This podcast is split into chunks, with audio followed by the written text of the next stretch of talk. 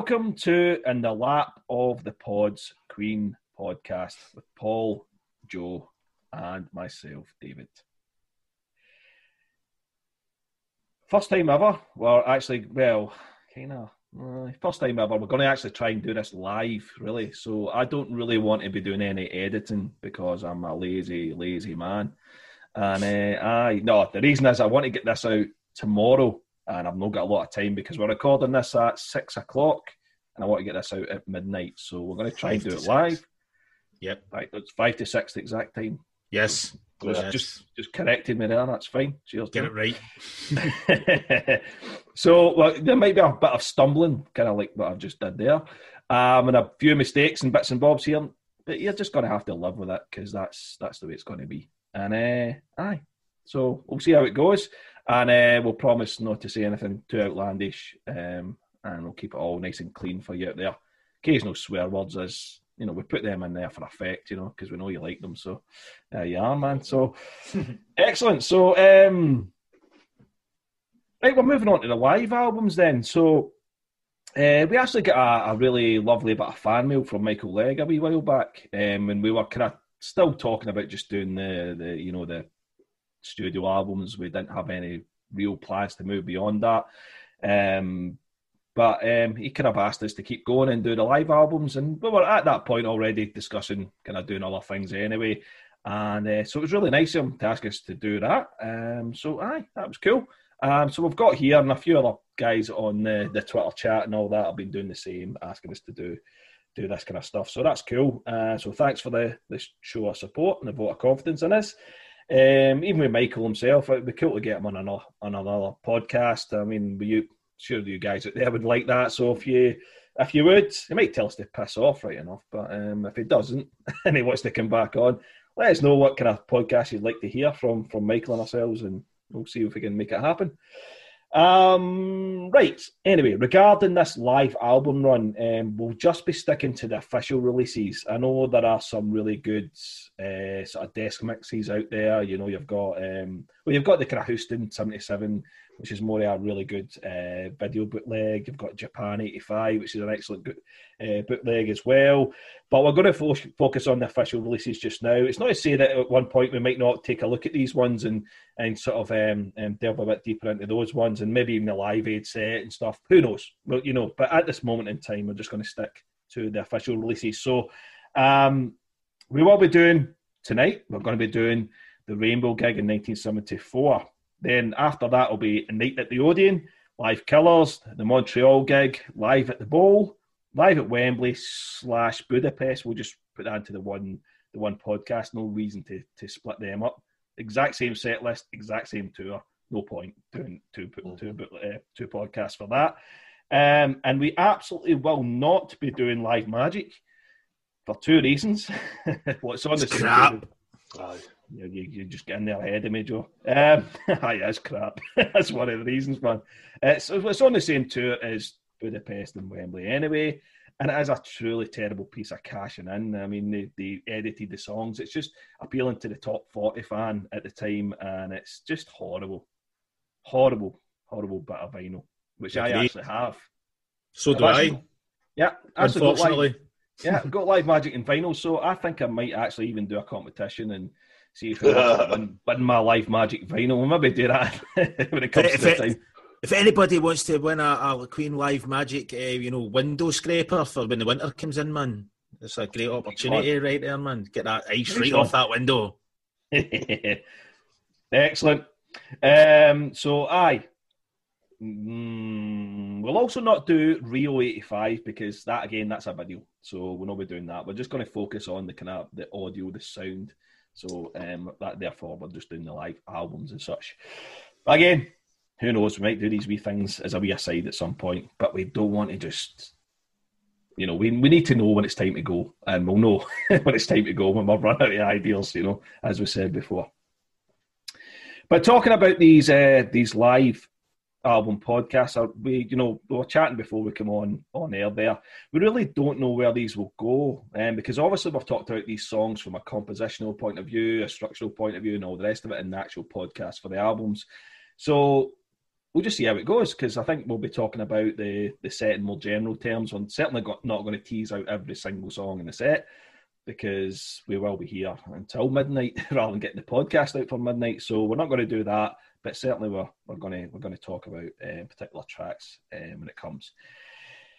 Uh, before we go any further, the website is live just now. Um, there's some tweaking still needing done on it, and I'm uh, working on that. Um, but it's it's live there, and, and I know you get your RSS feeds um, directly to your podcast players and all that anyway. But you've got the blogs on there, and Paul's already put a couple of blogs up on there, so please check them out. And uh, I've written, written up one which I'll probably put out next week about the the Bohemian Rhapsody movie. Um, so I want to put something out about that. So, and I'm a literate, so there'll be none from me. and uh, Joe get get there at some point. Um, how you um, so the address is lappods.co.uk. So go and take a wee look at it and see what you think. Let us know. Um, if you like what we're doing, we never normally ask for this, and then Joe reminded me a few podcasts back, and I kept forgetting to do it. Um, is to leave us a review. You know, you've got iTunes podcast. You can leave us a review on there if you like what we're doing.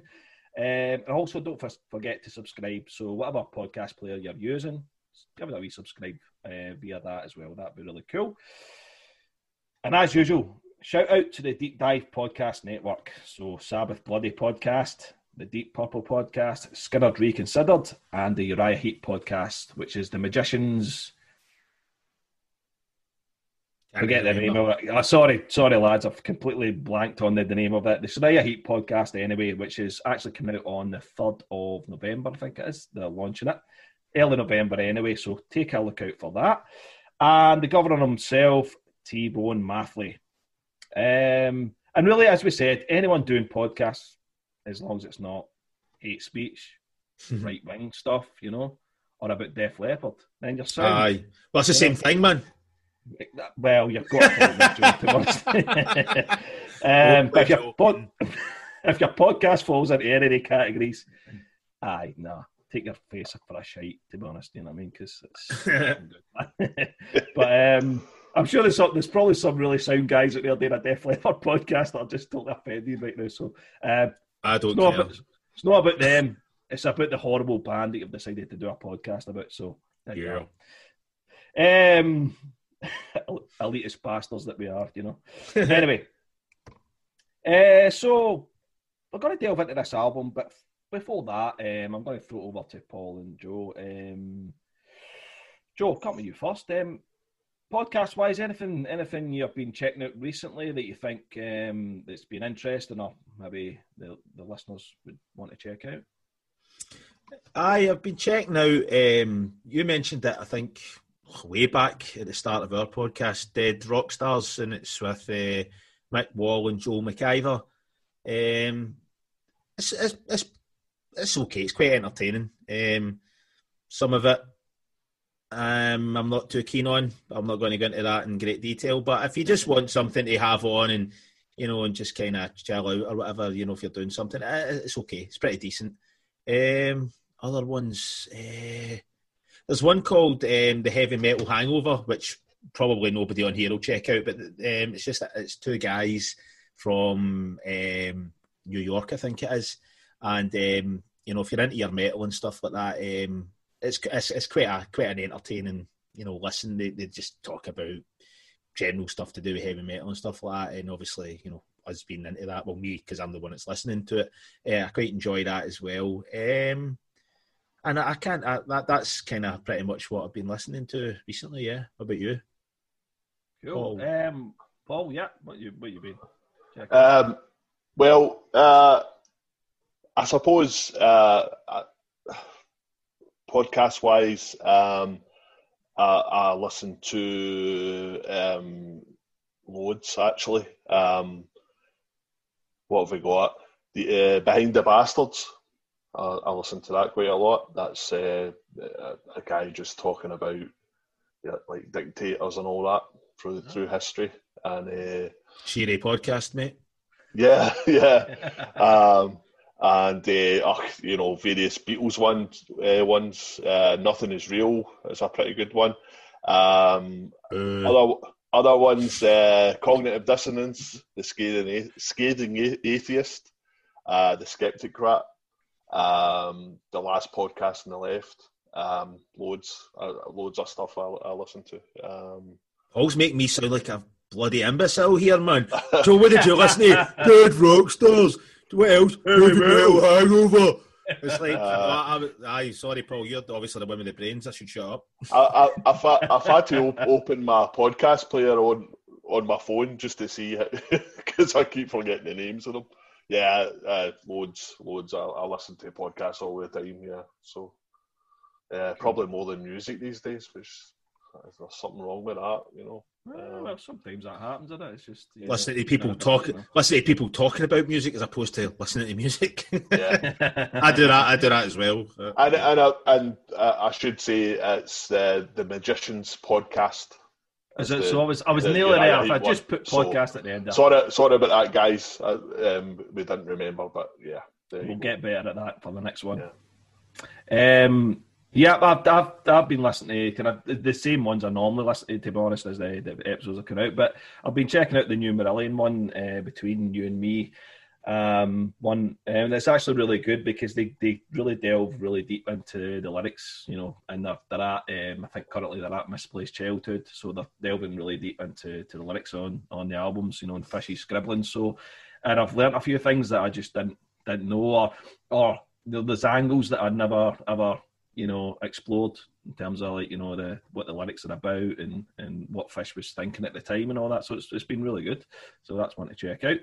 But anyway, um, I suppose we'll shift on. Let's start talking about live at the Rainbow 1974. So we put up a wee poll on um, on Twitter, and uh, it was to pick your favourite um, release recorded in the 70s. So it was obviously Rainbow, the Odeon gig, and Live Killers. And Live Killers came out on top uh, with 52% in the vote. And then it was the Rainbow on 31%, and finally it was the Odeon on 17%. So Live Killers has come out as um, still the favourite uh, of the Queen fans, um, certainly that that um, replied to the poll. I think there was 145 people that replied, so you know it's a a pretty lot, reasonable, uh, pretty reasonable scope there. So. Um, so aye, that's pretty interesting. We'll maybe get into talking about that. So let's talk about this live album then. Um, so this has existed in many different formats or situations. Um, you know, it was originally you know edited down to thirty minutes, and it was actually shown in cinemas in the seventies and eighties. Um, it was actually shown before Jaws two, if you believe that. So, um, so they would show a thirty minute um, thing uh, of the gig that was, before. that was the that was the kind of thing before it. Yeah, almost like the Yeah. the wee kind of high supporting feature or whatever you want to call it. Yeah, That's So- just pla- that's just plain weird, man. it's crazy, isn't it? It's brilliant. Um, I think it was before. Um, I guess it was a song remains the same for Led Zeppelin. I think it was it was shown before that as well. You know, in the cinema. So yeah, um, so it was it was existed in that form, and then the the the time I saw it properly was on the Box of Tricks um, box set, which I've got. Um, and I remember at the time it was 1992. I think it was uh, it was definitely uh, it was definitely after Freddie's death. So it was 90, 1992. Remember those adverts at night, the Telstar adverts, and you know late at night buy this five disc rock album with all these different tracks. You know, and it was always that these these out. That was that that was one of the adverts, and it was Box of Tricks, and it was the live at Rainbow gig. And I remember being I'd have been what 13 at the time, and thinking. I'd love to get that, but there's no way I can afford it. You know, so it wasn't Mhm. until later later on, um, you know, I managed to get it. I think it must have been eBay. I got it off. Um, and then it was the VHS of the gig, so it was a 53 minute VHS of the of the gig. So that was how I, I first kind of saw, you know, the, the footage and stuff. So, um, but so in terms of the actual live album, this is a fairly recent release. Um, this was released in 2014. This live album, so this isn't something that was out at the time. Um, I'm sure many of you Queen fans out there know that already. Um, so this has only been out for six years, and it was remixed by Justin Shirley Smith, who was an engineer on The Miracle, and I think Innuendo as well, actually. Yeah. Um, you've got Kris Fredriksson, who's also one of the the, the producers or remixers, um, and he's one of Brian's engineers. And finally, Joshua Macrae or Joshua J. Macrae, who was a drummer in The Cross. um, and um, I think he'd done some work with Roger's solo band as well. And uh, it's interesting because Joshua J. Macrae's Roger's engineer in his home studio, and I think both just Justin Shirley Smith and Kris Fredriksson are Brian May's engineers in his studio. So, so they're basically Brian and Roger's engineers that have remixed this album. Done a great um, job, man. And yeah. they certainly have. Aye, that's it. So this mix, I mean, you agree, gents? This mix is huge. It sounds absolutely, absolutely huge, crushing. Um, yeah, it really is. It's metallic, you know. Is, yeah, is the, yeah. the, you know, it's uh, so that they, the, those three gentlemen have done a, an absolutely amazing job on the mix of it. Um, it's a very modern mix, you know. There's no way if that album was released in '74, for example, it would have sounded the way it is. They've they've really modernised the, the kind of mix of it and really fattened it up. Um, it just sounds it just sounds huge because the original mix, anyways, I talked about on that VHS. It's nowhere nowhere near the same as as what you what we now hear on the, the live album. Um, still sounds good, but again, that's what this mix is just. It's just fantastic. Um, the gigs themselves were recorded over two nights in November 1974 on the Sheer Heart Attack tour, and the set list features a healthy mix from the first three Queen albums. Um, so, yeah, let's start talking about it then. So, uh, Paul, come to you then. So, how how do you feel about this album? Sum up these gigs as you hear it on this release. How how are Queen? What in what form are they in on this on the, this recording? The absolute peerless form. Um, this, this man, they're just so fucking good. Um, uh, it's uh, you know, it's almost uh, like they did it yesterday the, the, the way it sounds and all that. It's um, the the mix is just amazing, um, and they you just get to see them uh, as musicians. You know, they're they're not just studio guys; they can absolutely crush it live. Um, you know, Brian May in particular. Um, this just the sound of his guitar is just you know amazing. Um, and uh, I, I, was thinking, you know, these days, guitar players are playing through fractal systems, are playing through all sorts of rack effects, pedals, God knows what. This guy was playing through three Vox AC30s with a treble booster and a, a bit of delay and, and maybe a wah pedal, and that was it. And the sound is just crushing. Um, I think maybe these days we're missing something. You know, let let's simplify it, take it back, play through an amplifier. You know, um, and get that sound back because it's just amazing. It's just if metal sounded like that these days, I would listen to more new bands, you know, new metal because I don't I don't like the way metal sounds these days. The you know the processed crap, the quantized, God knows what, you know. So yeah, um, but as that, that, I, I digress. Um, this is this is a, an amazing gig. And these guys are absolute top of their game. And you know, to be fair, Queen always great live, um, but this is just amazing. You know, the, the one of the best gigs I've ever seen. You know, on, on, on video. Um, amazing, amazing stuff. On video, what year's this, Paul? I suppose it's still a video, right? I'm so, sorry, I'm saying on, on video. I. I, am saying on video. I'm saying on video. Of course, we're, we're really talking about the audio, but you know, but you know, we, we, we no, you can talk. Well. Yeah, you can talk about the video if you want. That's that's fine, mate. That's yeah, um, just yeah, amazing. Joe, your thoughts on it, mate? Metal. Yeah. It's, yeah. It's, it's just, I watch it and I'm just like, I have a smile from ear to ear because it's just, that's my queen right there, man. And it's just, it's just, I love it. It just makes me smile. It's just heavy, aggressive, fat sounding, uncompromising, amazing musicianship, great great look. You know, I know we're not specifically speaking about the you know the visual element of it, but you know, just it's just what can you say? I mean, it, it, Queen at that point, uh, like Paul said, I mean, Sabbath were what, what would have been volume four at this point. You see, uh, you see, seventy four. So there'd have been between Sabbath, uh, Sabbath, or the Sabbath. Yeah, yeah. Aye, and, aye, and, and it's like you watch Sabbath around about that period. And I love Sabbath, and I'm not putting them down or anything, but I'm just like they just, and even the way it sounds, not just the visual thing, it's kind of sluggish and yeah, you know, joint hanging out your mouth, yeah, man, you know, and like Purple weren't really ramping it up, you know. Priest around about that time, but just Priest was really, blues band pretty much at that really, time. Really, really, really like twelve yeah. bar, twelve bar blues, man. Really, yeah, really like, basic.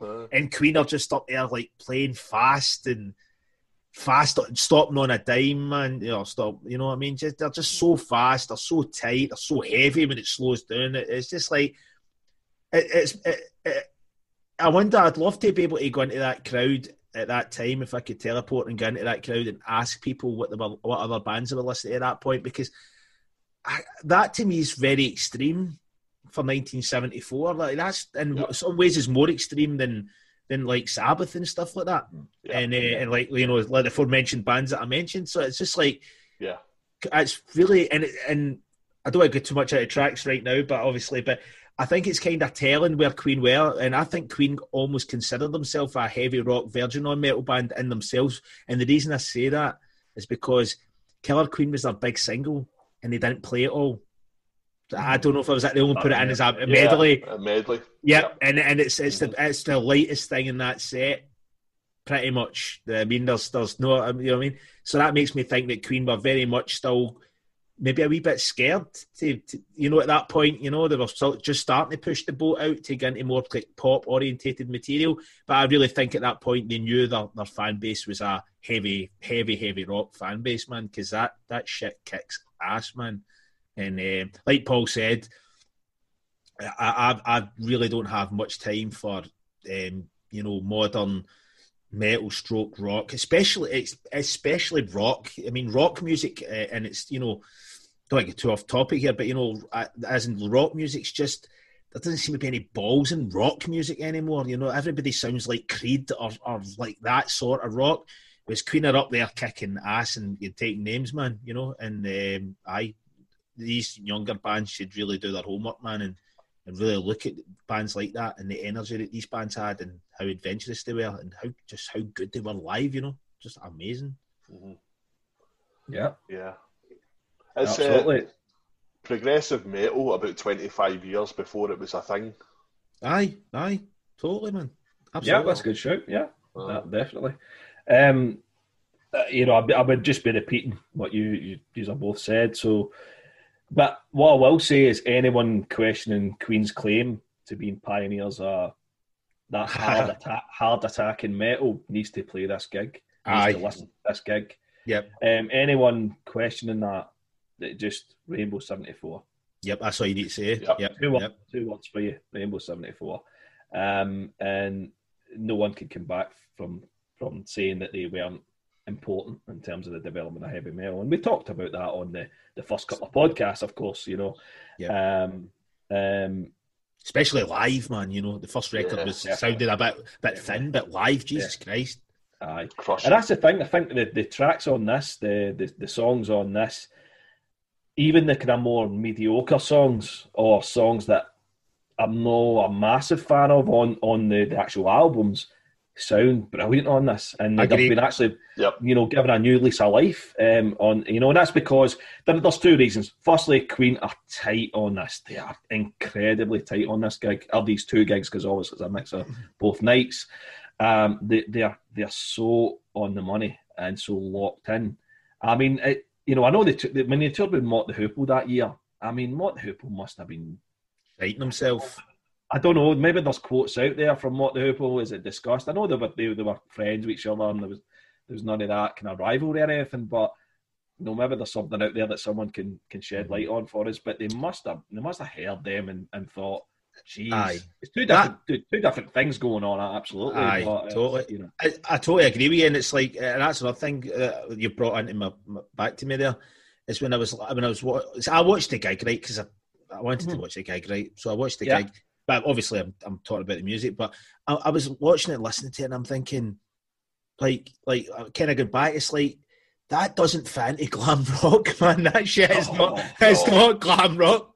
And Nope. in any stretch of the imagination, man, it was like if you'd have put Queen with like somebody like the Sweet or Slade at that point, it would have been funny. It would have just been like, it would have been equivalent. It would probably have been the equivalent of putting somebody like Metallica uh, with, with with somebody like I don't know, like the Black Crowes or something like that. Do you know what I mean? It would just be like it, it makes no sense. Like it just shows you it's like they're so. I know we keep saying it, but they were so heavy and so aggressive for their time, man. Do you know what I mean? They, they really were, man. Definitely. And I think that's that's. I mean, it, you know, I think I think uh, you know, Joe, you you were talking about this, and um, you know, I think, we were talking in the sort of group chat with each other, and um, I think Joe had mentioned if if you know Queen had stayed a metal band, you know, if they'd stayed that way, you know, what things could they have done? Um, and and I think that's. I mean, that, as as a metal band, Queen's ceiling was huge. You know, as a what they could have done you know, was absolutely huge. I don't think they were ever destined just to stay a, a, a metal band, as we all know. We've discussed this, this across the podcast, and and we love Queen because they've Diversity. branched out for the diversity. Yep. So, um, but equally, it'd be curious to see if there was another, you know, two or three albums, you know, you know, really pounding the the, sort- the sort of metal style. How would, how would that sounded? I don't think they'd have lasted as long. I think possibly it would have fizzled out a wee bit if they just stayed in that style. Um, not because of their talent, but I think maybe just because it might have seemed like it was a bit repetitive, maybe. Um, but yeah, they, would have done fantastic music as a metal band, and it's a really good point that Joe makes. Um, because even when you get to the Odeon gig as well, which we'll talk obviously in the next podcast, there's a lot, of, you know, there was a lot of kind of lighter songs on Sheer Heart Attack as there was on A Night in the Opera, but on both sets, it's all the ch- aye, they chose to play the heavy. still all the heavy stuff. Yep. And Yeah. it- it's so bizarre that you know that you know there's there's obviously there's moments you know you know with the piano songs and all that, but it's it's you know it's it's like that you know maybe there was a wee bit of apprehension and kind of just branching it and just saying let's play some of the lighter stuff live. I don't know if they were maybe conscious of that, so that's a really good point. Something I never really thought of. I was always really curious why they, it was always Aye. a heavy one. You know, right up till you know maybe really 76. 77. Aye, aye, around about then. Aye, aye 76. The races tour they started they started to Branch out a wee bit. uh, put, put more of the you know the lighter stuff in there but um uh, I mean right just track wise I mean let's let's dig into a couple of tracks here um so, I'm going to jump right to the end actually see, when- see when modern times rock and roll starts jeez Aye. Oh Aye. man, because it Aye. as Motorhead, sit down, man. exactly. Uh, it's just that. I mean, it, it- I think it's because it comes right after. Let me. I'm just looking at the set list here. It comes right after after Big Spender. so they're playing Big Spender, and then it comes into. Um, as Roger counts in, there's a one, two, three, four, dead, dead, dead. Aye. Yeah, it's just one of the ones you're just like, yes. I want to wreck my living room, man. I want to wreck this. Aye, That's, but there's I and, know. and with and, and I can't I can't uh, we're probably going to talk about this four or five more times before the podcast finishes. But the, the, the this new fresh mix of it just lifts it again even even higher, you know, and it just sounds absolutely fierce. Um, and I love Freddie the way Freddie sings it. I mean, I love Roger on the album. Roger sounds great, but I actually prefer Freddie singing it. Aye, me too. Aye. Aye. It's, it's better. There's a lot more. Yep. He's a better singer. He's a better singer, obviously, but it's, it's thick, you know it's thicker. It's got, it's got more dynamics in the voice and all that. And and then actually on Freddie's voice in this whole gig is you, you, you know you, you you you've got ears. His voice is really deep and really really really thick. thick in this gig. Yeah, Very you know, resonant. Aye. Aye, it's uh, it, it sounds it sounds fantastic in this gig, Mm-hmm. um, and I I would say a lot of the songs on this, I prefer these versions to to what was on Queen One and Queen Two. Not all of them, because some of the, I agree. some, Aye. Yep. I some of the stuff on you know the recordings are more you know there's more going on, so you maybe need you, you need the you know the, the studio version. But there's so many of these. I'm thinking that, that that's better than what what was on Oh, aye. The you know the recorded versions. Absolutely, man. Um, you know, so it's it's. But jeez, I mean, I don't know any any highlights for you guys track wise. I mean, just I've jumped right to the end, but I mean, it's. Aye. Um, well, there's, there's, there's that many. I'm a, I just asked a stupid question. Any highlights? the whole gig. Whole gig's a highlight. I love it. We were just talking about Queen Two and stuff like that. Um, being, you know, some like you know, as much as I love Queen Two and I love the way it sounds now, but let's see if Father to Son on this man. Yes. Jesus Christ, see that? I don't. I, this is some of the heavy bits I'm going to talk about.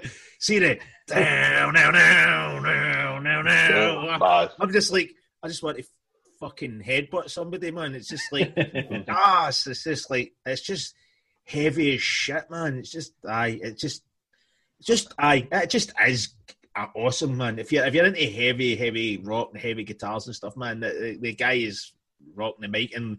Like Paul said, you know, something to be said for not using a lot of fancy equipment. You know, that's very simple setup. It's an amp, Yeah. no pickups uh, and a couple of pe- a delay pedal, which all it does is put delay. It doesn't actually affect the tone of your guitar. So really, his tone is coming from Yep. his pickups and his amp, and, and a booster just to boost the, the mids for anybody that's technically minded in there. Uh, which just basically makes it cut, cut, takes a little bit of the mud away from the guitar sound and makes it cut a little bit more. Um, but aye, that's absolutely crushing, man. And I think it's better live on this than it is on the album, definitely. Aye. I mean, you, you, you guys know yourselves. You know, you, you, you play guitar. You you plug you plug a guitar in and into an amp, and you just you know flip up the gain, Get it right. and, and you hit a chord. It puts a smile on your face. It's, it's still a, a a a primitive Absolutely. instrument. Yeah, yeah, it's like, uh, you know, you can make that fucking thing roar.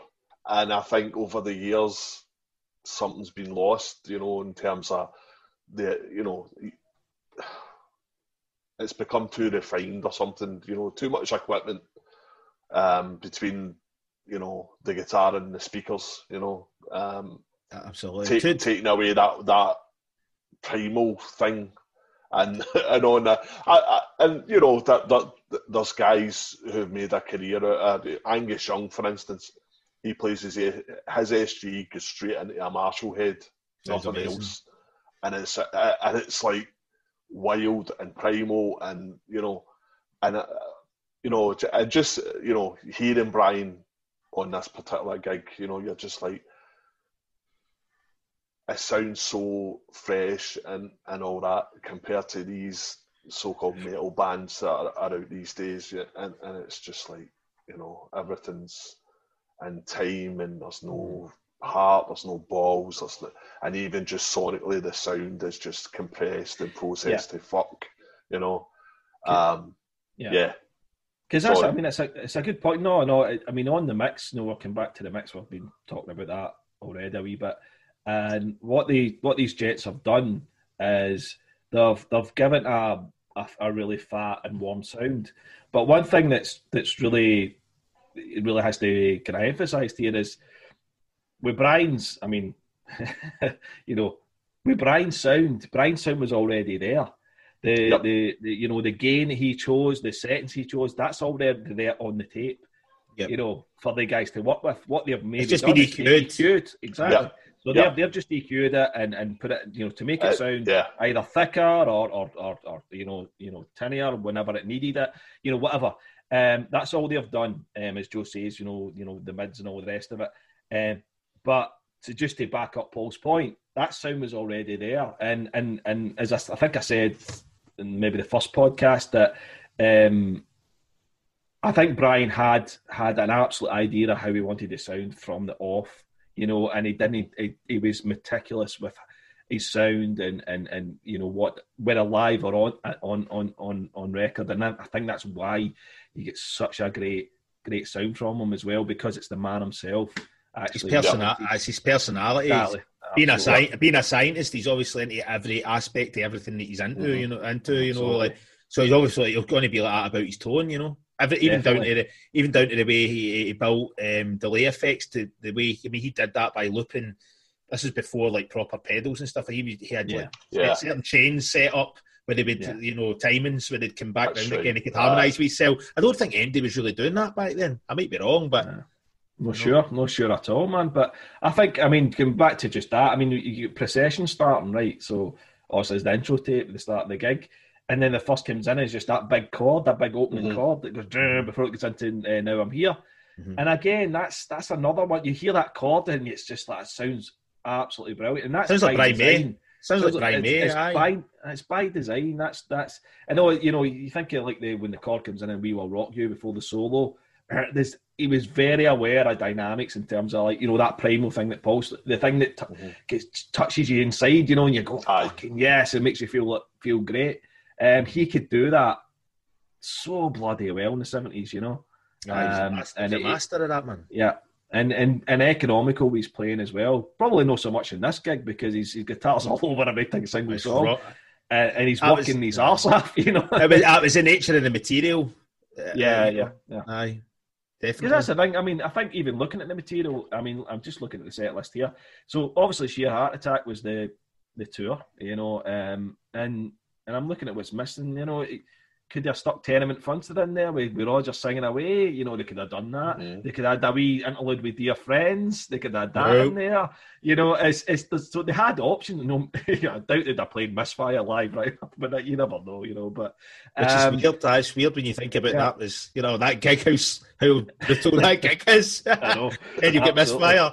Aye, that they're Aye. fitted. They probably knew that themselves. But I said, John, sorry, mate, we're have to, just- gonna have to leave this No. one.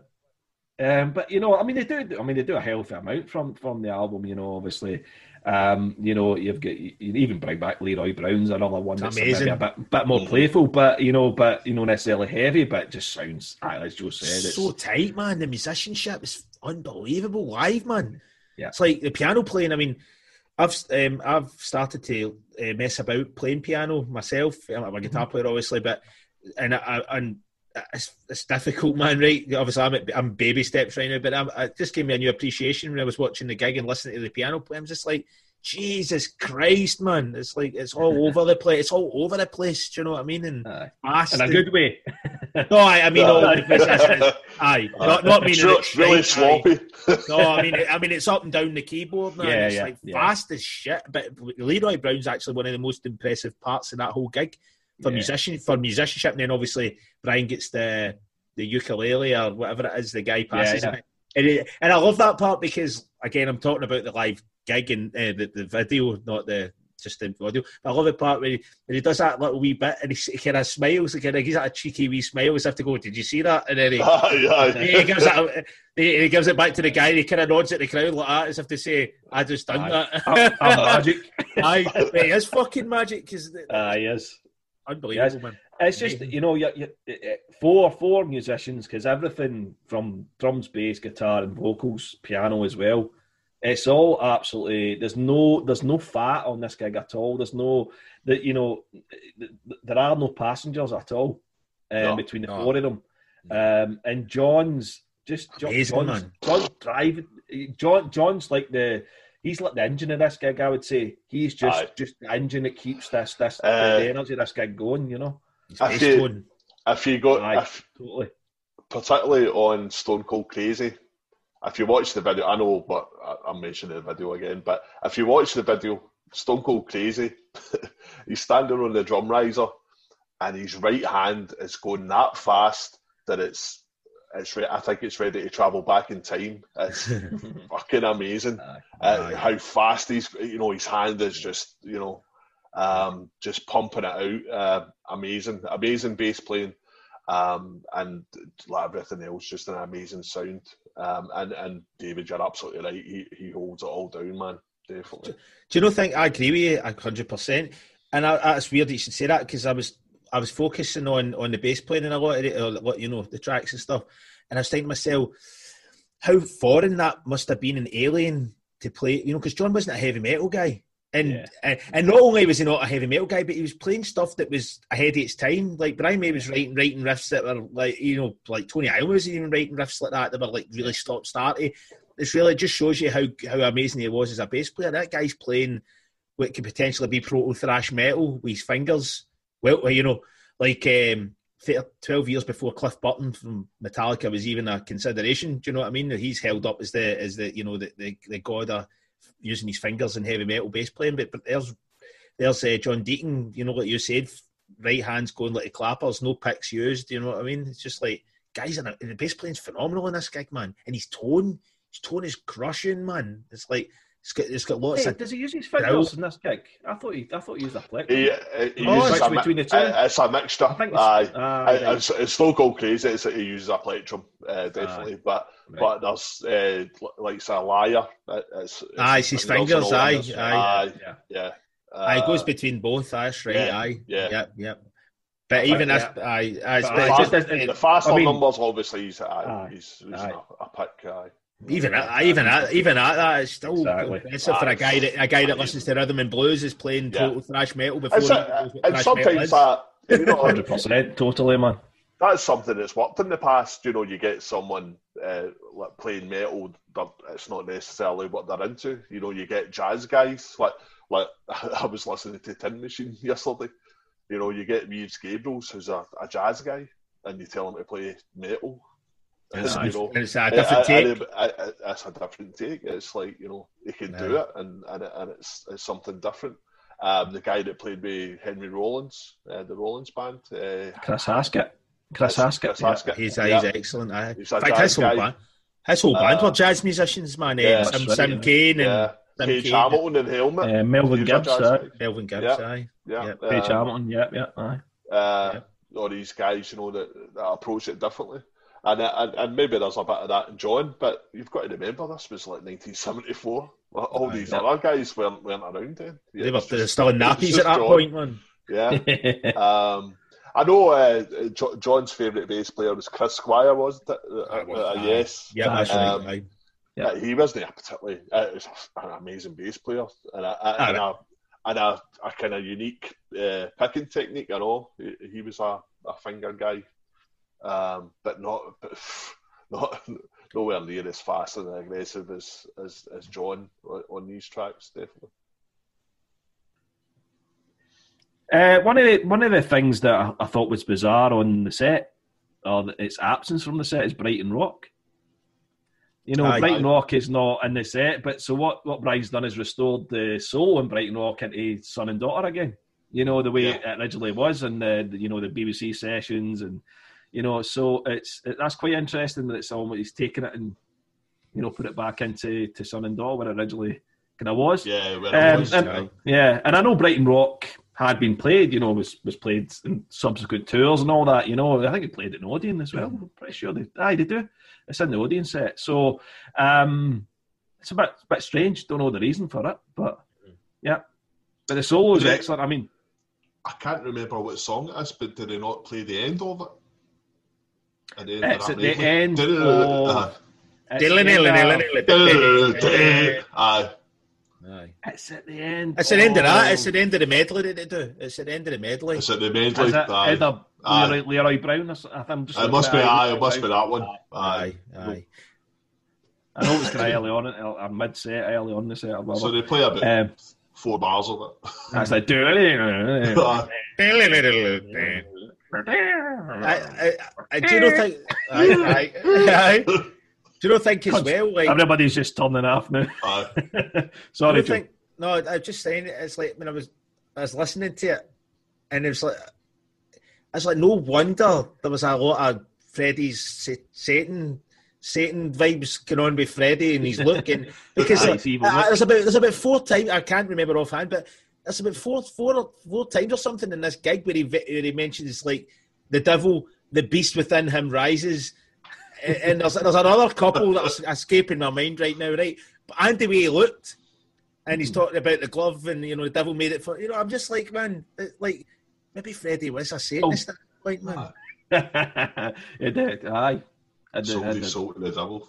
Good. And the, At the, at the and the, go, crossroads. the, go, the go Mendes was getting summoned after the gig, man. Aye, Baphomet. He was throwing throwing Baphomet in the floor in the dressing room and shit like that, man. Uh, but I know, but I mean, the solo itself, I mean, it's it's like you. I can speak for all three of us here. Um, when you're at a gig and somebody does a solo, whether it's a guitar solo, drum solo, whatever, Go for a pint. there are exceptions. There are exceptions, and this is one of them. You know, Absolutely. um, Mm. you know, and and I have seen Brian play. I think uh, myself and Joe went to see Brian in the nineties, And he did. And it, the only reason we went, to be honest, was to hear this song. It was I. Because Um, it, it was pretty shite. It was. Aye, uh, it, it was- wasn't, it wasn't shite. It, it was just Brian May solo stuff. But it was still Yeah, cool. which is- Really cool to see the guy in the flesh. Aye, it was. It was. And he, did- and he did this and it was brilliant. Um, but this solo is it's a piece of music. It's an actual piece of music. It's not just some guy just just whittling away and and just coming up with the same tired old crap that you know that's just improvised on stage. This is a piece of music that's worked out and it's ferocious. The guitar playing's technically up there with anybody you can name in terms of that was big either in the seventies or, or, or beyond, you know, you know, to a certain degree. Um, just just a, a brilliant bit of music and, and just something you and I, and I remember Roger said something this I mean, we always know Roger likes a wee snidey comment you know and he said something about you know oh didn't they go on and on you know those solos and stuff but it Shut didn't go on and on it didn't go on and on because it was the same piece of music every time you know Somebody should have said. within reason you know Somebody should have said to Roger, "Mate, see the timbales you've got that you done, you you know, you did in the the eighties and stuff like that, man. What was that? I mean, come on, man. But he would argue I only did that once man and one tour Yeah. I bet, I bet difference is, man. You know, there's hitting drums and there's actually playing like musical notes. There's a difference. oh the drummers out there are gonna be, Oh. gonna be laughing Listen, man. Listen, man. Drums- I've are seen musical notes as well I know that, but you can't exactly harmonise fucking snares, can you? like the, yeah that's a solo want to hear man harmonise snares. It's a good name for a Um, band. Um, but I know by the that way. I just, I mean, the, the solo, it's just, it's just absolutely brilliant. I mean, like I said, there are exceptions with terms of solos. You know, Neil Peart was a piece of music. Aye, aye, It was a exactly. piece of music. It was something worked out. Yeah, like um, I mean, put even it, aye. Cozy, even Cozy Powell, when he Cozy did Powell. like, you know, Aye, that yeah. was that was with the overture, wasn't it? You know, the, 21 12 overture. yeah. So it's, you know, so there are there are things where you go, aye, okay, that's cool. That's I'm, I'm looking forward to that because I know what's coming. Darling, some I mean, Rogers, Uh, wee, wee drums, wee, sorry, David, um, Rogers' wee drum fill, uh, solo he does in the middle, uh, is it Liar? Uh, son keep- and I'll daughter, I think is it? Is, is it son and daughter? In fact, is it after this? Is it in son and daughter? Or? It's between, no, it's, I think it's either in Liar or Keep Yourself Alive. It's one of them, it's right in I the Keep think middle. yourself alive. Keep Aye, yourself. Aye, and- It's Uh, and- mixed up then. and it's really short, but it's really cool because yeah. because it is short. You know, it starts getting out of hand and going like unless, like you said, David, unless you're somebody like Neil Peart, where Aye, you're, aye. you know you're bringing in like you know chimes and and like pads It's that yeah, Yeah, you know but- stuff. Yeah, aye, but a, I it's got a beginning, middle, and end. Aye, aye, it's a piece of music in itself, not just a guy hitting out the beach. You know what I mean? It's no, it's no Lars Ulrich in 1992 when we went to see them in the Black Album tour, and his, his solo consisted of for 10 minutes. I was like, this guy's shite. Get off. And, was, and then it was a bass solo, and then it was a guitar, a guitar solo. solo. Oh my god, man! I don't, don't, don't, get me, don't get me wrong. We were thirteen. I was loving it, man. But it, it, it, looking back no. and as an adult, I'm just like, that's is shite, man. It's like just nah, play the that, play the songs, man. Nah, just exactly, man. You could have played another three tunes here. three, um, try about thirty, man. So uh, yeah, uh, I mean, go back to Brighton Rock. Um, I, you know, uh, R.I.P. Uh, Eddie Van Halen. Oh, I'm aye, sure. totally. I'm sure this was an influence on Eddie Eruption. Van Halen when, when he when he went to do Eruption. Definitely, because you know it's a, it's a showcase for guitar playing, but it's also um, musical, and Eruption is certainly that as well. You know, it's it's got like you know a beginning, a middle, and an end kind of thing. It's not just like you know I'm just going to wank off for you know a couple of minutes or whatever. True. Uh, yeah, cool. And definitely, I mean, I think amazing. he, talking about Eddie Van Halen, obviously, like the Van Halen bootlegs are about on YouTube and they're, they're covering Queen songs. Aye, aye. back Back in like and all that. seven- 75 and 74 and stuff. So, you know, Badly, Yeah. by the way, badly. I know it's, uh, it's- it doesn't sound good at all. But, uh, but it's, again, it just shows you that obviously the influence was there, you know. Oh, totally. Um, Aye, absolutely. The the speed as well, the speed that Brian's got. I mean, Yeah. I spoke about you know uh, Brian's playing in, in previous podcasts, but the, the speed of the guy, Mhm. you know, uh, That was that was what differed them from Again, the other before- guys. before it was a thing. You know, this band were doing stuff uh, certainly in the metal context long before it ever became a thing. You know, and Oh, aye. metal. You know, Aye, if you put if you put the if you put the rainbow, excuse me, if you put the rainbow next to, for example, Deep Purple California Jam, right, run about run about the same time, eh? seventy four, something like that. Yeah. Yeah. I mean, Queen, Queen are like Queen are like the heaviest band on the planet, even even next to Deep Purple at that point. You know, like Yeah, all right, Blackmore's you know doing crazy jumping about his guitar stuff that Brian May isn't doing. But if you actually just focus on the guitar playing, then Brian May's like Jesus Christ, man, he's like dun, dun, dun, dun, and he's getting playing Yeah. solos. Then he's playing like intricate like band like you know mandolin uh, ukulele parts. I mean, it's like man, the, the guy like I don't care what MD says, man. Brian Brian May smokes smokes Ritchie Blackmore, man, and and that's this is the thing. I mean, the the the reason for this getting brought up, um, you know, the reason Joe's bringing this up, and we've talked about this before, I suppose, is it's not like it's not a contest who was the heaviest band in, in what year and what. But the reason this is brought up, or you bring it up time and time again, is because Queen are never in the conversation when it comes to Yep. he- heavy bands in the seventies, and Yep. they were the heaviest band aye, they they, were the were the most aggressive, band, fastest. you know, at that point. And again, it, what, what, well, heavy span, so what? You know, I know, I know, I know, but they, they backed it up with actual chops, with actual, you know, songs, and you know, the, the better songs. They were the heaviest band, you Yeah, know. yeah, it's, yeah. it's so so it's it's that's why this is this is kind of mentioned in the movement, you know, because you could say, well, why are you comparing Queen in '74 to Deep Purple in 70, 74 California Jam? Because Deep Purple are turning into a kind of more soulful, kind of bluesy, you know, you know, kind of getting more so down that that kind of funky kind of route they were heading down. Um, so there were two different vibes, but that's that's the reason why because they didn't, they're never in the conversation. Uh, but, pur- but but- purple are, but- but purple yeah, are. exactly. And That's, what- that's what I'm saying. So Ridiculous. it's, so so because it, and I think that's because of what Queen went on to become and, and you know you Yep. know, uh, you know the diversity they, they displayed from really from from this album to be fair from the sheer attack right to the end of their career you know so um Totally. so I'd say that's that's probably that's, that's the reason for for that getting mentioned you know Absolutely. so um uh one of the things I was going to say is out of this set, if you look at this set, there's, you know, I know there's there's medleys in here, but you're looking at 23 tracks on this on this set, um, and obviously shortened versions of songs here. Out of this set, um, and I don't know if you have it in front of you, Yeah, but um, I don't know if you have it available. What what would you say are the absolute classics in this set for you? Because not every single song in this set, is great as they're all performed and as great as they're all you know, delivered and they, they sound, they're not all. They can't all be classics. So what's what's this? What's the kind of your your your list of classics in this? Well, who'll go? You, you go first, Son, Paul. son and daughter Oh yes. is the heaviest thing on oh. here. It's Oh just man, oh, that end part, man. That end so part. fucking good. so Dun, fucking dun, heavy. Heavy as fuck, man. It keeps getting heavier and It's like, slower. it's like they know. It's like they know. Aye. it's just Aye. Aye. even John, see if you watch the video, even John, when it gets that bit, runs uncharacteristically round and jumps onto the drum riser and starts going "Dun," to his face. It's like even he knows it's heavy as fuck, and he's like, "Yes." Aye. I, think that's why. I agree. Back just back to what you said about the drum, the drum. Uh, but um, that's why there is a drum, but there is a drum break in this, or kind of like slight solo Aye. in this, because it goes. Dave, yeah, yep, yep. The music. Ah, yeah, yeah, yeah. He does, As after, aye. yeah, there is. So I think it does. Aye. He must do two, two or something. You know, That was up your Beavis and Butthead moment there, mate.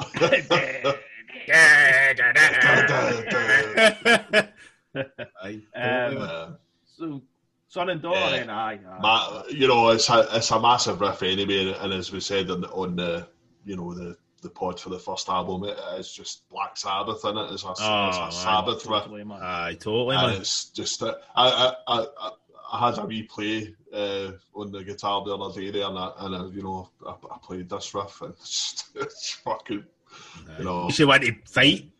Aye, it's just you know, you feel so good playing it, man. It's like, oh yes, you know. Aye. I could just hear, I could just hear people like, with, with, you know, I listen to this with big news face. He's like, why would you listen to music to want to fight people? you know, why, why would you listen to music to get angry? Eh, you know, it's like, eh, Ask, every, ask every heavy metal fan in the planet. Yeah, that's a bit all right. yeah, that's a bit all right. I'm not violent, but I like things that make me feel violent. and I said, even, But no, I even mean- I Freddie, mean, yeah, Aye, I mean, Freddie's It's make you Uh, feel ten feet tall in it. It's that kind of Aye, vibe in it. Just aye. make you alive. Makes you feel alive, man. I think Fre- Freddie kind of signals how aggressive it's going to be just at the start when, you know, I want you to, and he's like, to watch out. Aye, Oh, aye. That's his deal, that's his deal man. Watch out! That's Satan again, mate. That's- Aye, to, that's the Satan again, man. Aye, the beast, the beast within him rises, man. uh, I'll, I'll say, um, I'll say it. uh, With the devil in you. That's it. Jesus Christ. Um, right, I'm going to I'm going to pick an uncharacteristic one because what we were talking about earlier about you know like a song that you don't really think's that great, but obviously on this it's just kicks serious ass. And I'm going to say now I'm here because I think now mm-hmm. I'm here and this Yeah. it is fucking amazing on this, and it Yeah. and it and it makes me love the song. Whereas on the record, I'm I'm not too fussed. I don't hate it. I just I'm kind of like, but on this man, just with that mix and the the ferocity that they play it and with the intensity that they play it and that riff just is, is thick and heavy and and they all look right they all look right into it into it as well you know what I mean they all just look right into it man I love that I totally agree. Um, now I'm here is is is totally reborn on this gig for me, um, and it's it's it's infinitely better than than the studio version. Um, and I think it's it's played slightly slower as well. And I so it's think heavier. Yeah. Yeah, it adds that Yeah. wee bit, bit, bit more menace to it. You know, Wait. especially that, especially the main riff that you're talking about, Joe. That just sounds colossal. oh, and it's man, one of those. brilliant. It's one of those big long riffs that goes on for a while before Aye. it looks back to the to the. You know, Yep. what doesn't even look back. Actually, goes on to the next bit. But Yep. you know what I mean. It's just one that goes on for a while. But uh, it's it's. I, it's- I've got I've got to agree with you, Joe. That's um, it's it is definitely. You can hear it and you think it's actually a good song when you hear Yep. it hear it here. Yeah. And I, I don't know if I could absolutely honestly say that on on Sheer Attacks. That it's a bad song, but oh, it's good. if you said to me in all honesty, now I'm here on Sheer Attack, is that a good song? I'd probably say nah. I, well, this, I've got. I would disagree Yeah. with you because It's it is a a- good song on this. So I would just say maybe Aye. something, something get lost when they recorded it. Maybe But the that's what I'm saying. But that's what I'm something. saying. If Aye, that was aye, on aye. the existed, you know, I would probably All say, right. Yep. uh, you know, but but on this, it's a good song, you know, and Yeah, and, aye. and that's what it is, you know, Yeah, and, and it's coming back to the point. I think I think we've, we've, we've definitely made these points on the previous pods. How a mix of something and how something sounds How they play is it. important. As important, you know, how something is, uh, you know, and how they Tempo as play it. well. Yeah, exactly, exactly. Tempo. So, so these guys, I mean, the guys, the guys that have, that have remixed this have really brought this set to life. But Yeah. having said that, the the performance was there in the first place. You know, it's Oh, not as if, totally, it's not as if they've, they've, there's been any trickery here. It's just they've just flattened up the sound and I, they've I really said, they've separated. yeah. I have to say they've separated the instruments out in this mix Yeah. fantastically well. you know. Beautifully, aye. Beautiful. Uh, especially in this track now, here, um, uh, you can hear you can hear Brian's sixpence hit, hitting the strings. Aye, aye. jick, jick, jick, jick, You can hear the clank. the Attack, kinda- attack. yeah, um, and that, and that's you know that's a testament to how well like, these guys have got this The sounding six. so clear and all that. But but then, uh, as David said, it had to be there in the first place. You know, Aye, totally. this playing and all that. Um, yeah, I mean, I, I totally agree. Now I'm here is what one of the uh, is what it is, is kind of things for for me. But live, it, especially on this, it's, it, it takes on a different um, Dimension. Aye, Aye. It's even, absolutely. even even the you know the opening riff, the the jing jing jing jing on the record. It's like jing jing jing. On this, it's like jing jing jing jing jing. Yeah, jing. It's just yeah. thick, and you, like you, you were saying, Yeah. Paul, you can hear the attack. It's kind of Yeah. jing jing jing jing jing. It just Yeah. sounds so. It sounds the way it should Yeah. sound. It sounds Yeah. the way it should sound, man. Metal on metal, literally. Yep, literally, aye. He was he was metal man. metal strings, metal pick. Um, I think um, you know, just just looking looking down this set list, there's a few ones we've mentioned already that are just I think are just absolute colossal tracks. Just just in general, Father to Son being one, um, Aye. White, Yeah. White Yeah. Queen. White Aye. Queen, I was a bit of del- you know, we talked about there's not a lot of delicate moments, a wee bit of del- del- delicate moments on the track itself anyway, but it's still a very a very heavy track, you know. but it's beautifully done on this. Absolutely beautifully done. Um, you know, looking down, I mean, I mean, Eve, Liar has never been one of my favourites. I mean, Liar on, um, you know, the album is for me is just kind of throw away a wee bit. Yeah. It's, uh, um, it's it's it's like it's like I know I don't hate it as a song or I don't dislike it as a song. I think it's a good song um, overall, but it's it's it's just it's just not a highlight for me in early Queen's career. You know, I wouldn't if I was if I was making my mixtape, eh, maybe the first three albums, I would lie, I wouldn't be on my mixtape. But on this, Liar, And this it kicks ass, man. Aye, on this. Liar aye. sounds colossal again. There's just Aye. As I was saying at the start, there's just a Aye. few, Aye, it's fucking- fucking amazing, man. I actually- Oh, just fucking Aye. yes. I, I, I, I would Yes. agree. It's just um, it's aye, it's orgasm inducing, man. Yeah. I think, I think, I think this. does- I, I don't know. do- We'll see what you guys think of this, right? I think a lot of this has got to do with. I think to really, I mean, I still sound pretentious, but because we know we play music and stuff like that, you know, being in bands and stuff like that, and we know sound, you know what I mean? It's like you were saying back, get back to kind of what you were saying, Paul. We've got that pride, you know, somebody just listens to music. I'm not, I'm not putting them down, but they just listen to music. Whereas if you're a musician, you tend to listen to more to the nuances and be turned on more by nuances of sounds. And I think this is this gig is. It's just like if you're a heavy rock stroke metal fan, and it's just like, ah man, that tone. Listen to that tone, and Aye. norm, normal. You say that to wee wee Maggie, that's you know that you know that likes a kind of magic. She's just going to be like, tone, what? You know what I mean? But you're like, oh, listen to that tone, and as I think it as a part of being a, mus- a musician in inverted commas. But um, Yeah. but you Yeah. know what I mean, though. And, and, and again, it's even just, it's all in standard tuning. That's an E, but it sounds heavier than that. Yeah. Aye, it Yeah. sounds lower than Uh, that because his tone's so good. Aye, Guys these days are detuning to C, C flat and all that. A, A. Yeah, aye. the strings flapping about, you know. Fuck off, man. Brian Right. May, 74. Aye, it- Get it done, man. Uh, but that's the thing. It's like when you start tuning to. I mean, I'm going to go into too off top here. Start tuning to these ridiculous. It's not even that they tune to these things anymore. There's nine string guitars you can buy, right? So they're like the, yeah. the low string. The low string, I think, is an A. Brian May, you lose all clarity. That's the beauty of playing in E standard. Um, but you Yeah. still have the, the, the clarity of the notes.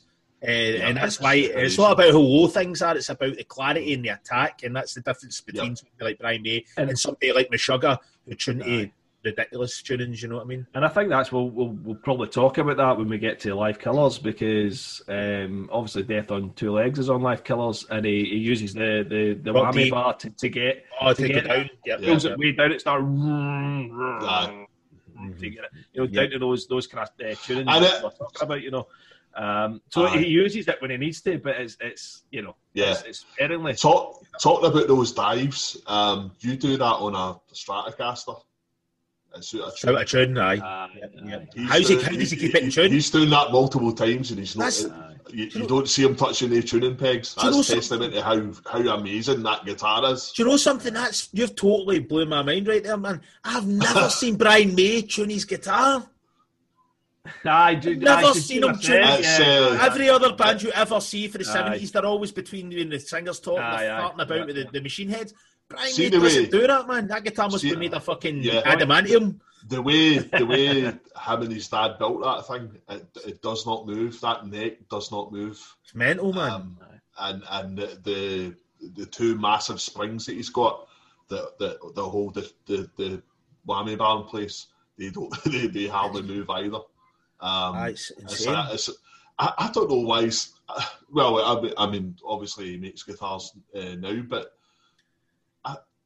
I don't know why you know some guitar company didn't come and see him and Aye, the, the actual try, workings try, of how he try and buy the patent uh, Aye, that aye. that that uh, floating tremolo system because it's It- it- fucking amazing. They maybe didn't. No. He told him to fuck off, you know, because it's his thing, you know. Because uh, guys guitar able to do it. That's guitar players had to wait what ten years before the Floyd Rose system came out Aye. uh, before they could do dive bombs like Brian was doing in '74 and all that. That's right, aye. Yep. Amazing, amazing. Aye, the guy was I like a tuning. The fact that I like you said, he's never asking about with tuning pegs, man. It's like, how's that guitar in tune, man? I think it. I think it has also got a lot to do with he is a. I found out recently, and he's a very, very delicate right hand.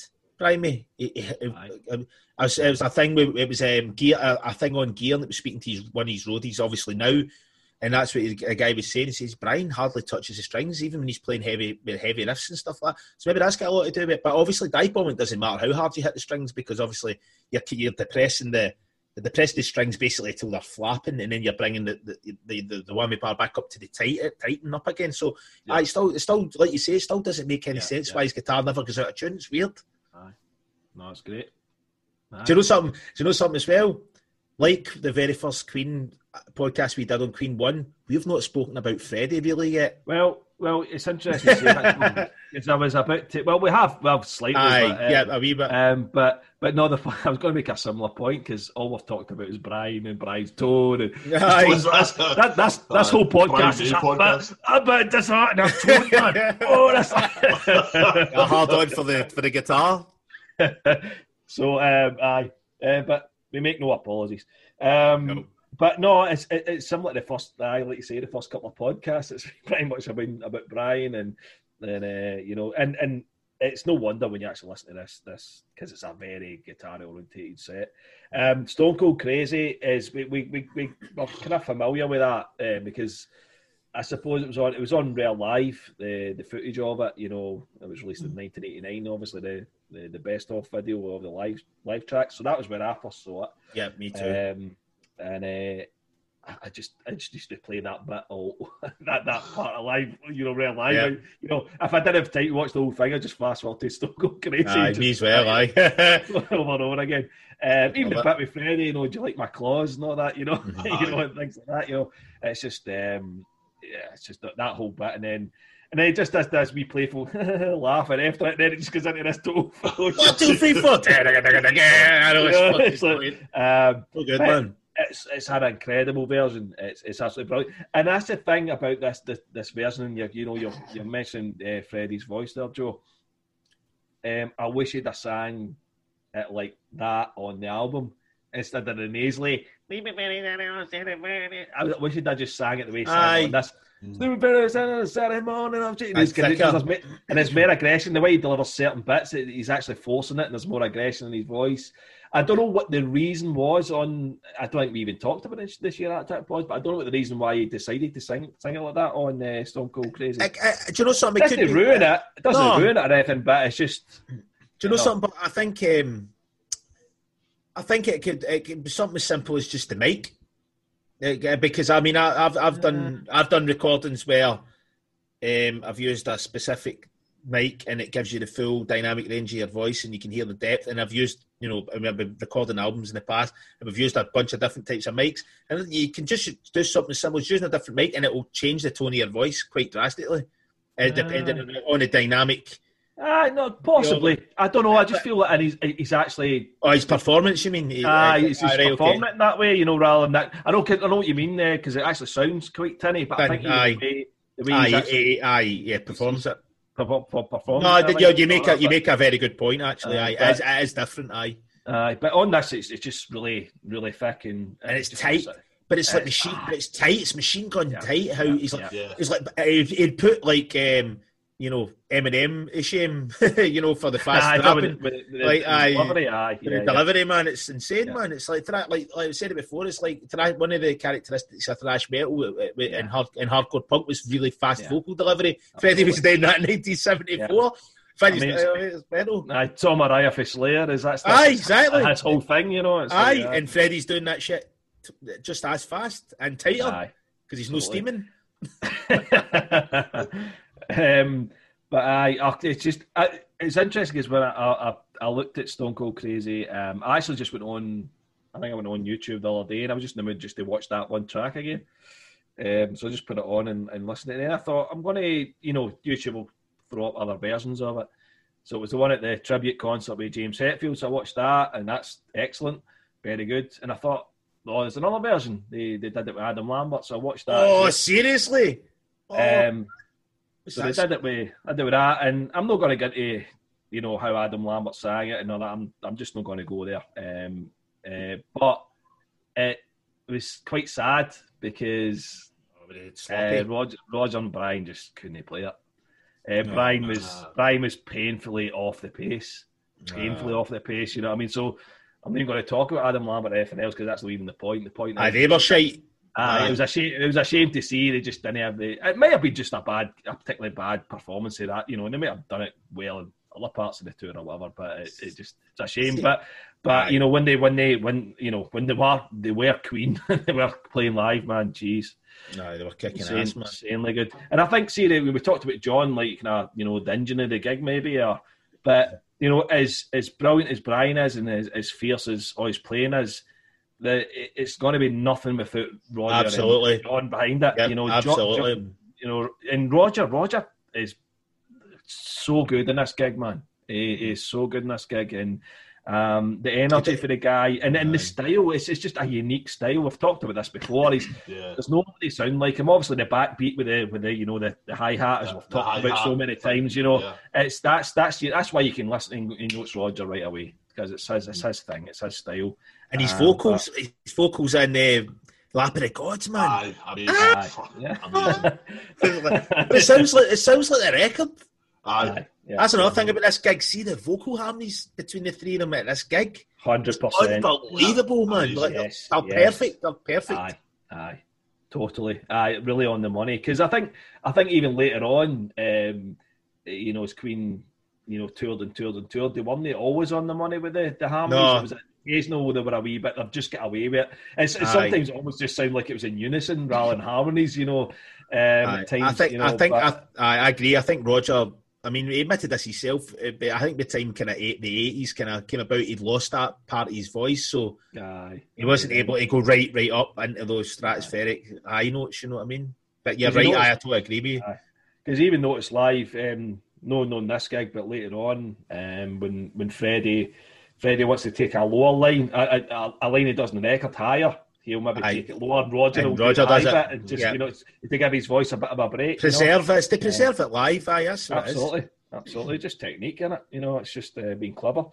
Yep. Um, but uh, anything else? Anything else about this gig that you want to want to discuss? Want to talk about? Because I think we've just went just talked about Brian for. I. Um, well, but No. Paul, what, what do you, and, and you want to say, Paul? Um, how how utterly charming is uh, Freddie's and uh, between song kinda, That's cool, man. Parter. uh, patter to the audience. um, a lot, so, you know, occasionally it's a bit um, awkward. It's as if he's still trying to. He's, he's, he's nervous and he's still trying to find his way as a front man and all that. It's really, really charming. You know, that sometimes he's like, you know, a wee bit hesitant and all that. And then he just starts singing and it's this, you know, fury and rage and, you know, uh, confidence and all that. It's, it's just that, you know, it's lovely. And then there's other bits where he's really confident, you know, like claws and all that, you know. Um, yeah. Um, what what song is it? Is it Son and Daughter? He stops and then he goes, and then what? Aye, it's son and daughter. To Aye. be a woman. Aye.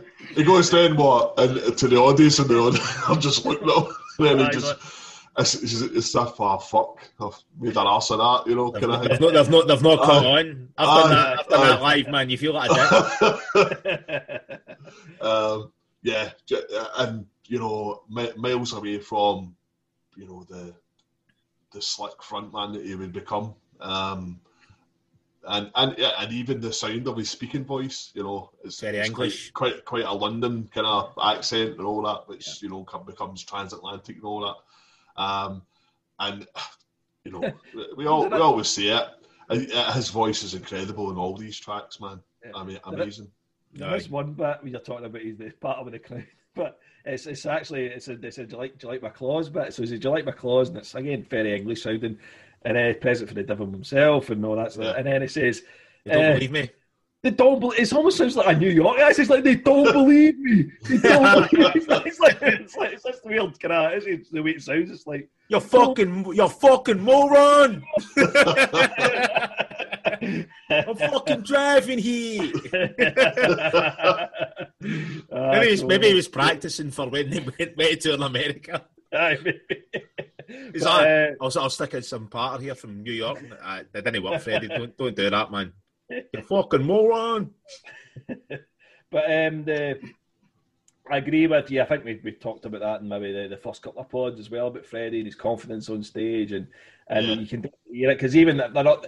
That I think there's a bit of kind of he doesn't almost doesn't know how to deal with the. I don't want to say hecklers, but they're always Aye, the heckler. Yeah. they're yeah. shouting, they're shouting for liar like for the whole gig. There's a particular person or a group of people just shouting Yeah. for liar, and he's like, "Oh, I'm not doing that one yet. We're going to get to it." He's like, so he's kind of like, you know, almost probably later on he would have just ignored them or I just come back with a brilliant one-liner or something. So Aye. you could tell his stagecraft wasn't he wasn't he hundred percent yet. You know, he was, he was But the, but, but the singing, the singing and the, the actual movements yeah. and the performance, man. Aye.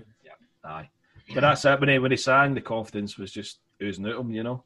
Um, Guy, Guy was just on eh, eh, as well watching this gig. It's like, I mean, you watch Queen no matter what era you watch Queen in, even in the eighties and stuff like like Milton Keynes and stuff like that. I mean, it, they never don't. They ne- he never doesn't not look into it. He always does. But there's just Yeah. a there's a hunger in his eyes when he and that, that show man. There's like there seems to be like a just that, that young that you know when bands just start, they're really hungry and they're really passionate Yeah. about what they do. You can really see it when he's singing. Um, I think uh, obviously the, the bigger and more successful Queen got, you know, his lifestyle. I'm not going to go into it, but obviously I think that started to maybe take its toll on him a wee bit in live performances and stuff like that. You know, I've read Yeah. stuff from sources at the time and says, you know, Freddie maybe because he wasn't looking after his voices as, much as he should have been. Really, you know, he was going out partying and stuff like that. But at that point in '74, he was very much still part of the, the unit.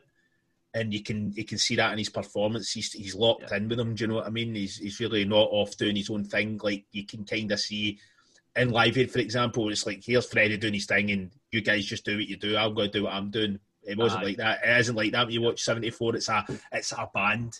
Aye, Yeah. you know. Um, Aye. aye. Absolutely. No, totally. I mean, I think that that's you- you're absolutely right. You're, you're a band that you know they're at a point in their career where they're- it's it's stuff for each other, and I think that lasted. You know, it 76 probably or la- something. It, la- aye, it probably lasted right up to races at the very least. Maybe News of the World, I'd say. I think but, um, aye. Till after- Prenter's after came that- into, the, came into the scene, I think.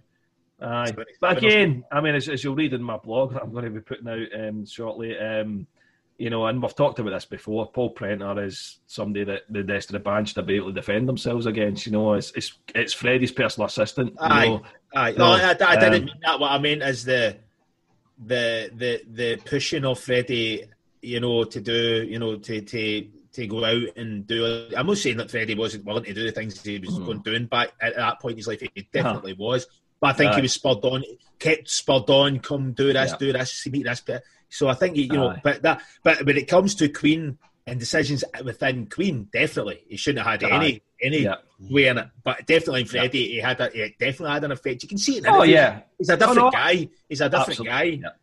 Absolutely. But um, but that's the thing. I think there's. I mean, as, as we, we we talked about before, uh, you know, we talked about this in Hot Space. You know, there's, there's four four members of the band, and they're- you know, um, okay, if one's not pulling in the right direction, that will affect others. But they were all in bad places. They were all Oh, aye, in totally. Aye. bad Yeah. places. You know, it wasn't it just Freddie. You know, but Not I do all. accept. I do accept the. I do accept the point Joe's making, though, that you know.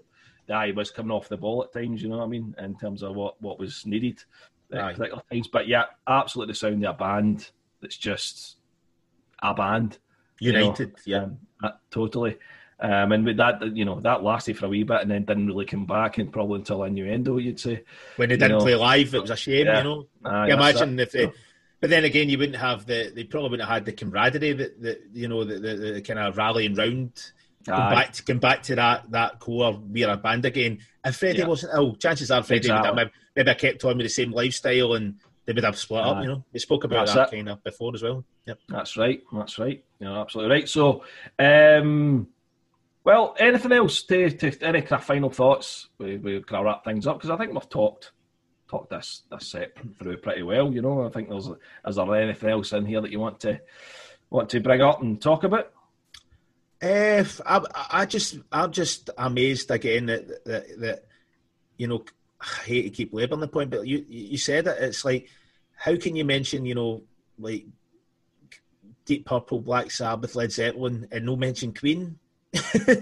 you know, in the evolution of rock, heavy metal. I mean, how's how's it how, how's it not blatantly obvious? And this this gig is is fucking ferocious, man. I love it, man. Yeah, yeah, definitely is, definitely is. And um, you know, you've got again, you get Killer Queen.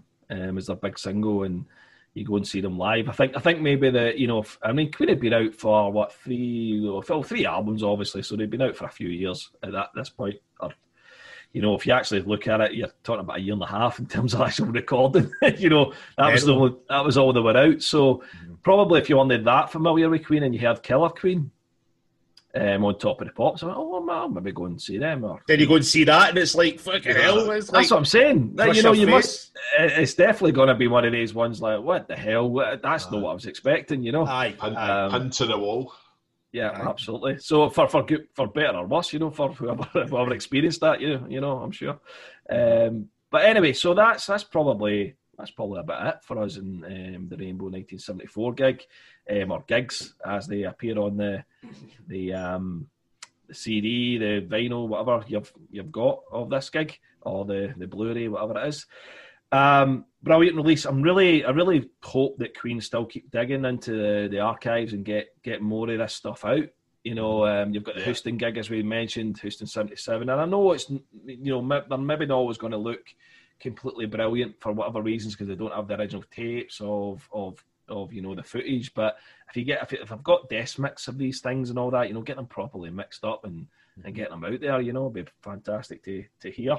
Um, I mean, hear at the very least and, and see if, if that's available as well, you know. Um, favorite track then, Joe. Favorite track of the set. Tried to put you on the spot. That's hard, man.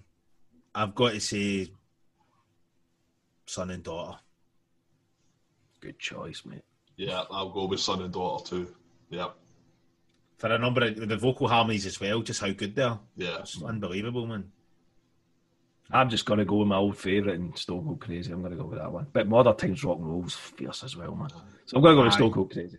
Aye, but I, uh, to be honest, I wouldn't fight anybody that picked any of these. No. Um, and one one last thing, oh sorry, I should have mentioned, I should have said, we mentioned them in passing.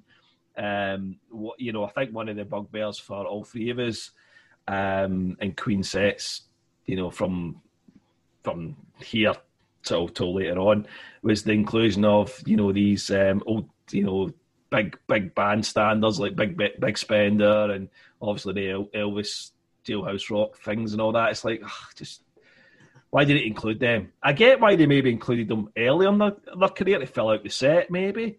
But I three, three albums at this point. I know, well, that's, a good point. It's a good point. That's a good point. So I never really understood why they, they, they felt the need to put these in. You know, maybe it softened the setup a wee bit. I don't. I really don't know. But um, so Big Spender and Jailhouse Rock. We hear these things later on in later tours. It's just like, oh, why? That's weak, aye. Um, but I have to say, on this gig, both of them sound absolutely brilliant, especially Jailhouse aye. Rock. See Brian's playing on Jailhouse Rock. Yeah, excellent. Quick, man. Gee, ah, exactly. Uh, he's he's he's left hand is, is is silly on it, you know. Mm-hmm. Um, and uh, aye, so that's that was just one thing I wanted to say before we can wrap things up. So, um, aye, so that was uh, Rainbow seventy four. Um, let us know what you think. Um, I, I don't still we'll have a wee think about how we think it went because it's it's been a bit of a, a different one for us um, in terms of trying to kind of tease out uh, the sort of the main sort of talking points of this gig, and um, think we got there a wee bit. I enjoy. I enjoyed yeah. it, man. It's good. Yeah, it's good. We get to gush over the guitar playing and and all the heavy yeah. stuff. So exactly. So uh, so we'll we'll be back again, and we'll we'll be looking at the a night of the Odeon gig, which is actually the following year, roughly about the same time. I think it was December, wasn't it? Just before Christmas, nineteen seventy five. Christmas Eve. Christmas Eve, there you are. Yeah, so Christmas yeah. Eve, nineteen seventy five. So um, we'll probably you know, in that set, there's some of the same songs in that set. So um, we'll try not labour the point too much about the same music again and again. and I think by the time we get to Live Killers, you're talking about a real eclectic set by that point. So there's a lot, Aye, probably going to be a lot more, yeah, yeah, uh, very music to talk about. So, um, but it's still so, heavy as fuck. yeah. so exactly. Um, so live at the Rainbow, brilliant heavy metal live album. That's absolutely ten out of absolutely. ten, man. Ten yeah. out of ten. Excellent. So thanks for listening. Um, and um, before we go, I want to just give a wee um, a wee shout out to Matt Hoss, um, who's been following us on uh, on Twitter. Um, he's a comedian. He does he does um, podcasts himself. He does like live things um, every night as well. Um, like he's maybe play, he's maybe gaming and stuff. And he'll game between eight and ten. He can kind of um, comment on what he's doing and stuff. Um, but he does do a podcast called Castival, and he's got different people coming on and picking their you know their their favourite kind of bands to be on a festival and all that that kind of thing. And he's got that going on. So at the end of this podcast, there's going to be a wee advert for that. They'll put on for Matt, and Matt's going to do the same for us and put something on on uh, his his podcast as well. So that's that's really cool. Um, we've not got an advert ready, um, but we'll get something to, to Matt fairly soon. So uh, but we'll see you on a night of the Odeon. Cheers. Take care. Bye bye. Hello and welcome to Castival. This is a brand new podcast where we get amazing guests to come and pitch their dream music festival. I'm Matt Hoss and I'm the host. I'll be there to interview, to analyse, and get to the depths of why they think their music festival is the best. We're going to be talking about music, camping, and why we love the music that we do. It's a podcast looking at the things we love and why we love them. Download Castival today on Apple Podcasts, Spotify, or Podbean. Join the festival today.